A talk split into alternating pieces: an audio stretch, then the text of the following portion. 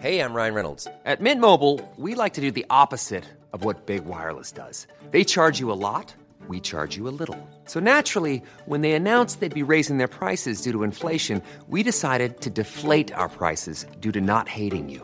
That's right. We're cutting the price of Mint Unlimited from $30 a month to just $15 a month. Give it a try at mintmobile.com slash switch. $45 upfront for three months plus taxes and fees. Promo rate for new customers for limited time. Unlimited more than 40 gigabytes per month. Slows. Full terms at mintmobile.com. Good evening, Sir Jupiter. Pati na rin po sa inyong masugid na taga-subaybay. Gustong gusto ko po ang mga kwento ninyong katatakutan dahil isa rin po ako sa mga taong may hindi nakakalimutang karanasan. Pwede niyo po akong tawaging Rodolfo sa umaga, Patricia naman sa gabi.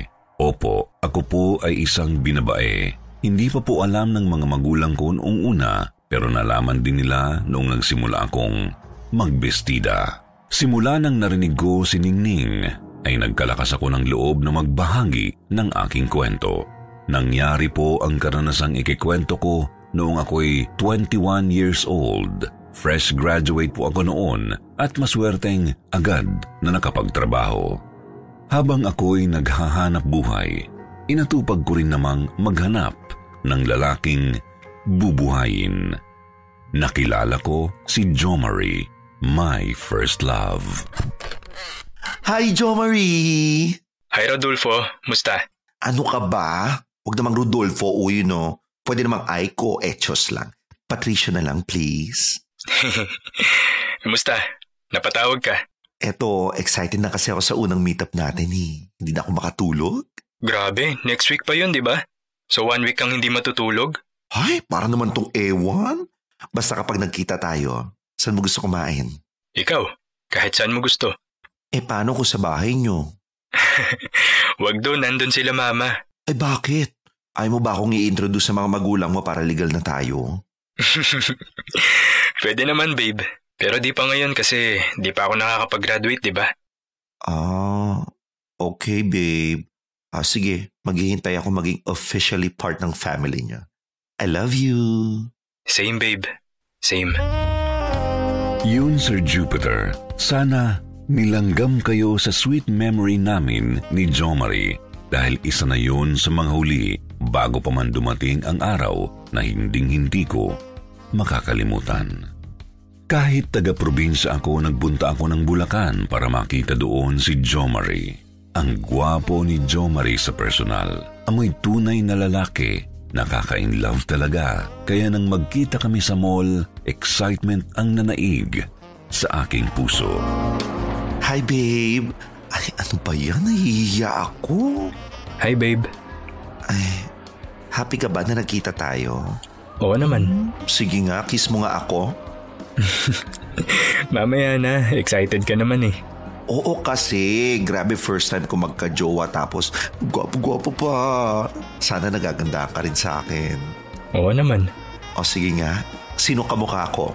Um, hindi ko alam eh. Ano ka ba? Si Ann. An... Andox? Ano ka ba? Si Ann Curtis? Ikaw naman bulero? Gutom kasi ako eh. Nag-lunch kami sa isang kilalang fast food restaurant at namasal muna kami sa mall bago kami nagpunta sa isang motel ng hapon ding iyon. Dinala niya ako sa tago at di masyadong kilalang motel sa bayan. Nahihiya daw kasi siyang mag-hotel kami. Mas gusto niya yung walang pwedeng makakilala sa kanya. Bago kami mag-check-in, nakita ko siyang pasimpleng tumingin sa labas ng hotel. Parang nakatingin siya sa lalaking nakamotor sa labas. May angkas rin itong isa pang lalaki. Di ko pinansin. Excited ako na makasama sa isang kwarto si Jo Marie. Naghintay muna kami sa waiting area ng motel. Naalala ko, wala pala kaming pagkain. Ay babe, wala pala tayong food. Bili muna ako. Ano gusto mo? Sige, ikaw na bahala. Ah, sige, sige. Bili ako ng pizza, ha? Ah, saka nga pala Jean, para may inumin tayo. Ay, hindi ako pala inumi, pero gusto ko yan. Well, sige. Basta, pag tinawag na yung number natin, mauna ka na sa room, ha? Ge. Lumabas na ako para bumili ng pagkain. Malayo ang mga tindahan kaya malayo-layo din ang nilakad ko. Pumasok muna ako sa isang convenience store para bumili ng gin. Sa isang sulok, may nakita akong lalaki na may kausap sa cellphone. Pare, kumusta? Nakapasok na ba kayo?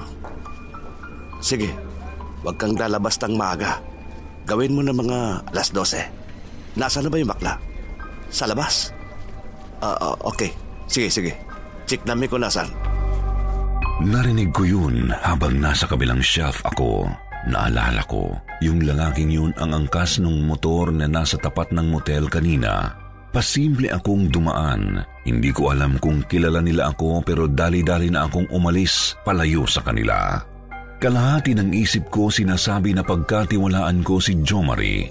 Ang kalahati naman sinasabi na masamang tao siya at kailangan kong mag-ingat. Naiiyak na ako. Hindi ko alam ang gagawin ko. Alam din ni Jo Marie na may malaking pera akong dala kasi sabi ko magbabakasyon kami sa Baguio o Tagaytay kung gusto niya. Tinawagan ko muna si Jo Marie para pakalmahin ang sarili ko. Hi babe, nakapasok ka na? Oo babe, nasa room na ako. Ikaw, ang tagal mo. Ah, malayo kasi yung tindahan eh. Ah, may ipapabili ka pa ba? Um, wala naman. Sige, Yossi na lang. Anong Yossi? Malboro Black na lang babe. Hindi ako makadaan pabalik dahil nakikita ko pa rin ang dalawa sa mesa na nasa labas ng convenience store. Pasimple ko silang tiningnan at nakita ko ang dalawa na naninigarilyo ng Marlboro Black. Mas lumabas ang kutob ko na magkakilala talaga sila.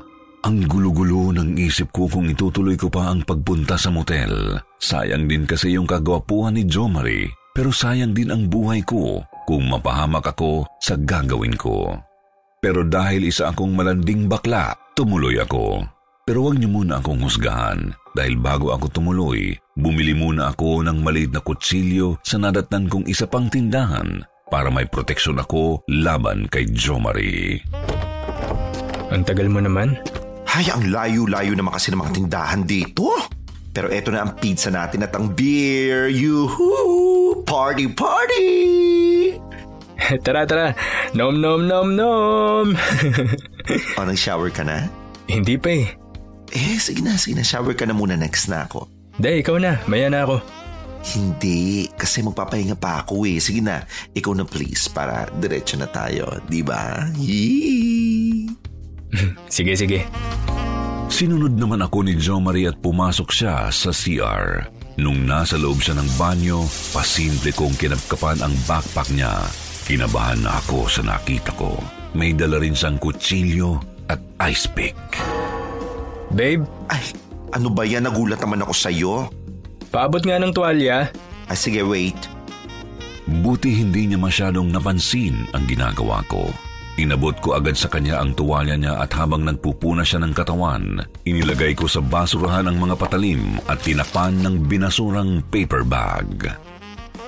Dan, sige na, ligo ka na. Ay, pagod na pagod pa ako eh. Mamaya na lang siguro. Ikaw bahala. Tara, kain na tayo. Nagugutom na ako eh. Kumain at naginom kami ni Jo Marie. Malakas siyang uminom habang ako naman paunti-unti lang. Hindi ako mahilig uminom pero alam kong hindi rin ako madaling malasing. Hinihintay ko na halikan niya ako pero kwento lang siya ng kwento ng mga walang kabuluhan. Habang tumatagal, mas lumalalim ang kanyang sinasabi. Putragis na Shirley na yon. Iniwan ako sa mayamang lalaki. Pag ako talaga nakapag-aral, magiging seaman ako. Aasenso ako. Papakita ko sa kanya kung sinong pinakawalan niya. Mga gago sila. Nagkwento pa siya ng nagkwento hanggang sa bumagsak na siya sa kalasingan. Naawa naman ako sa kanya. Iniwan pala siya ng babaeng pinakamamahal niya dahil mahirap lang siya. Pero kung anuman ang ginagawa niya ngayon, maling-mali, Sir Jupiter. Nakita ko ang cellphone niya na nagring. Hindi ko sinagot hanggang sa tumigil kakaring.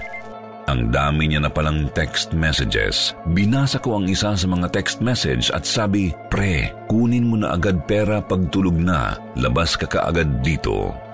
Ang nasa isip ko noon, ang malas naman ni Jo Marie dahil nasa bangko ang pera ko. Malakas pa rin ang loob ko na tumabi sa kanya at niyakap siya. Ewan ko ba, alam kong mali pero sa isip ko, mahal ko si Jo Marie kahit sino man siya at ramdam ko ang mga hinanakit niya sa buhay. Gusto ko siyang alagaan at gusto ko na ako na lang ang mahalin niya. Sinubukan ko siyang halikan. Nagising tuloy siya. Kinuha niya ang cellphone niya at nagbasa ng message. Pinakialaman mo ba tong cellphone ko? Ay hindi babe, bakit? Eh bakit open na yung message? Kinabahan na ako. Hindi na ako nakapagsalita. Aligaga si Jo Marie na kunin ang bag niya at naghalungkat. Nasaan mga gamit ko? Ewan ko. Ano ba nangyayari sa'yo? Asan na? Ewan ko nga. Hindi ko alam kung nasan ang kutsilyo mo. Ginagago mo ba ako, ha? Galit na galit si Jo Marie na nilapitan ako at... Sinapak niya ako ng sobrang lakas. Ginagago mo ba ako, ha? Hindi, Jo Marie. Ikaw ang nanggago. Ikaw ang sinungaling. Magnanakaw ka. Pinagkatiwalaan kita. Mapapatawad kita basta itigil mo na yung mga ginagawa mo. Ibibigay ko kung anong gusto mo. Kalimutan mo na si Shirley. Ako na lang yung mag-aalaga sa'yo. Pag-aaralin kita. Asenso tayo pareho. Hindi pwede. Huwag mo akong pakialaman. Bigay mo pera mo at saka ATM. Sige. Basta huwag kang sumama sa kanila. Magsisimula tayo ng panibago. Nasaan ang pera? Wala, Jo Marie. Please, huwag mo akong patayin. Breadwinner ako, Jo Marie. Kailangan ako ng mama ko. Tinutukan ako ni Jo Marie ng kutsilyo kaya napaiyak na lang ako na tumango-tango sa kanya. Wala akong nagawa at binigay ko ang PIN number ng debit card ko. Kinuha niya na rin ang cellphone at walang natira sa akin kundi ang mga dala kong ekstrang damit. Kahit walang pera, nagdali-dali pa rin akong makaalis sa lugar na iyon bago pa nila ako balikan dahil sa maling PIN number na ibinigay ko. Nagpunta ako sa police station at humingi ng tulong upang makarating ako sa kamag-anak ko sa Maynila. Sana maging aral ito sa lahat, Sir Jupiter na huwag maniniwala at sasama basta sa mga nakikilala natin sa internet. Kahit labis pa man tayong naghahanap ng pagmamahal, huwag pa rin nating kalilimutan na iprioridad ang sarili nating kaligtasan dahil ang pag-ibig ay darating din yan sa tamang panahon. 29 years old na ako ngayon, Sir Jupiter, at nahanap ko na ang tunay kong pag-ibig sa isang napakagwapong Australiano. Nakilala ko siya nung nagbakasyon ako sa Myanmar sa mga panahon na hindi na ako naghahanap. Masaya ako kay Lucas dahil siya pa ang nagre-regalo sa akin ng mamahaling bagay pero hindi ako nagpapasuporta kundi tinutulungan namin ang isa't isa. Ganon ang tunay na pag-ibig, Sir Jupiter. Hanggang dito na lamang. Maraming salamat sa pakikinig.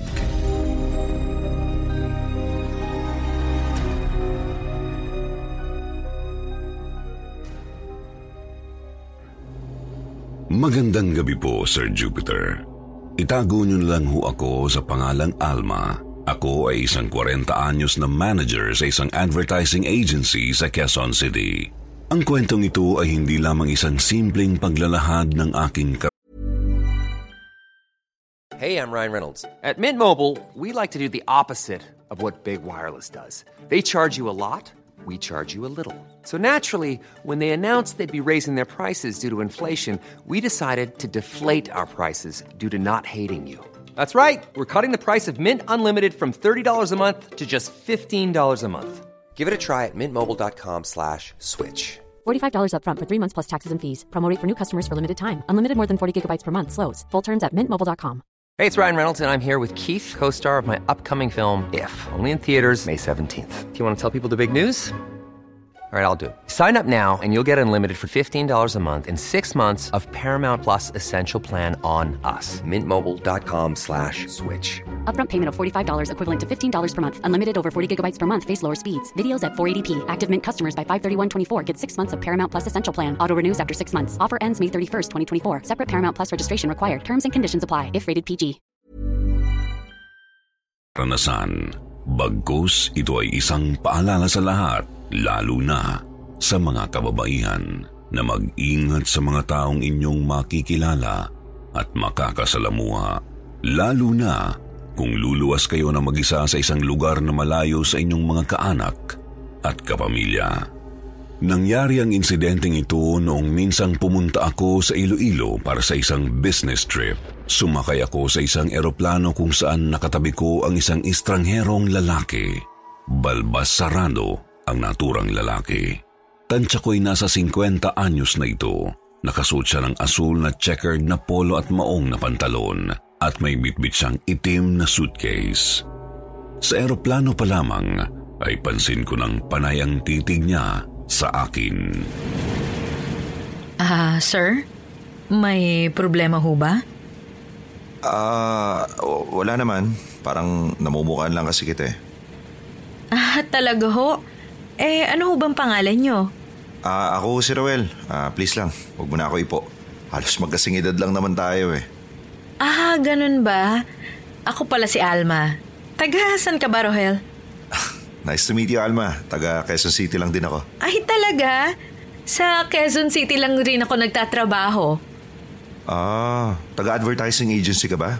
Eh, may ad agency kasi nakatapat yung opisina namin. Eh, parang nakita na kita ron eh. Ay, oo. Taga-advertising agency nga ako. Ah, sabi na nga ba eh. Ikaw yung parating kumakain doon sa Eva's Canteen, di ba? Oo, madalas nga akong mag-lunch doon. Ah, eh, madalas din kasi akong kumain doon tuwing break eh. Ah, well, kumusta? Ano bang sadya mo sa Iloilo? May kakausapin lang ako ritong potential business partner namin. Ah, ikaw, ano bang sadya mo? Ah, wala. Magbabakasyon lang at dadalaw sa mga anak ko. Ah, pasensya na. Ngayon lang kasi kita nakilala kaya medyo naiilang ako kanina nung tumitingin ka sa akin. Ay, naku, walang problema. Ah, pasensya na rin kung natakot kita ha. Ah, nga pala, ba't di mo kasama yung asawa mo? Nagulat ako nang mabanggit niya ang tungkol sa aking asawa. Ngayon pa lamang kami nagkakilala ng taong ito, ngunit nabanggit niya ang aking asawa na tila ba matagal niyang alam ang detalyeng ito tungkol sa aking buhay. Ah, eh, eh, hindi siya pinayagan ng boss niya na mag-leave eh. Ah, teka, magkakilala na ba kayo ni Julius? Ah, Julius pala ang pangalan niya. Eh, may nakikita kasi akong sumusundo sa'yo kada alas 5 ng hapon pag nasa trabaho ka. Kaya syempre, eh, iniisip ko kagad na asawa mo yun. Ah, kaya pala. Oh, nakalanda pala. Sayang akala ko magtatagal pa. Anyway, kita-kits na lang tayo ha? Ah, sige, sige. Kita-kits na lang. Nice meeting you. Nice meeting you too. Kaagad na bumaba si Rohel habang ako naman ay naiwang nakaupo sa passenger's seat ng eroplano. Matagal kong inisip kung sino ang lalaking iyon at kung nagkakilala na ba kami dati. Maya-maya pa'y bumaba na rin ako ng eroplano. Naisipan kong saglit na mag-ikot-ikot sa Iloilo International Airport bago sumakay ng taxi papunta sa aking tutuluyan. Matapos kunin ang aking luggage ay tumungo ako sa isang fast food restaurant sa loob ng airport. Habang naglalakad ay napansin kong may sumusunod sa akin. Isang lalaking balbas sarado, nakasuot ng checkered na polo at may bitbit na itim na suitcase. Si Rohel. Agad kong binati si Rohel upang pigilan ang pagsunod nito sa akin. Ro- Rohel? Agad na napaatras si Rohel matapos ko siyang pansinin. Ba- ba- ba't ka sumusunod sa akin? Ah, ah, sinisiguro ko lang na ligtas ka makakarating sa pupuntahan mo, Alma. Eh, maraming mandurukot at masasamang loob dito eh. Oo, wag na. Wag ka nang mag-alala. Pwede naman akong magtawag ng security kung may problema eh. Sa, um, saan ka ba pupunta? Eh, mamaya pa raw darating susundo sa akin eh. Ah, gusto mo ba samahan na kita? Sa puntong ito ay nakararamdam na ako ng pag-aalangan sa presensya ni Ruel. Kaya't naisip kong abangan na lamang ang taxi ko sa arrival area. Ah, wa- wag na. Pupunta na ako sa arrival area. Nandun na daw yung sundo ko. Kaagad akong tumungo sa arrival area kung saan nag-aantay ang taxi na magdadala sa akin sa tutuluyan kong motel. Sa lahat ng pwede kong tuluyan, ay inisip kong mag-book na lamang ng motel upang makatipid sa expenses ng kumpanya. Hindi ko naman pinagsisihan ang desisyong ito dahil bukod sa maganda, malinis at komportable ang motel na aking tinuluyan at malapit rin ito sa maraming tourist destinations sa syudad. Saglit muna akong nanatili sa kwarto ko sa motel upang magpahinga at tumawag sa aking asawa na nasa Quezon City. Hello, Han? Ah, hi, Han. Kumusta na dyan? Ah, ayos naman. Ito, medyo busy sa work. Ang dami kasi pinapasikasong papeles ng boss ko eh. Naku, huwag ka masyadong magpapagod ha. Kung hindi mo kayang asikasuhin yung mga bata, sabihin mo lang. Papupuntahin ko na lang si Jenny sa bahay para mag-babysit. Naku, huwag mo nang abalahan yung kapatid mo. Marami rin kinabibisihan yun eh. Ako nang bahala sa mga bata. Enjoy the business trip, okay, Han? Pasensya na at hindi ako makasama ngayon, ha? Ano ka ba, hon? It's okay. Maraming salamat sa pag-aalaga mo sa mga bata while I'm away, ha? Update-update mo na lang ako dyan, okay? Oh, sige, sige. Mag-iingat ka, ha? Update mo rin ako parate. I love you, Han. I love you too. Bye! Matapos ang pag-uusap namin ni Julius, ay dumiretso ako sa banyo upang maligo. Habang naliligo, ay napansin kong mayroong bukas na bintana sa banyo. Bagamat nasa mataas na bahagi ito ng pader, ay naisip kong baka may makatanaw pa rin sa akin mula rito, kaya saglit akong lumabas ng shower area at lumapit upang isara ito.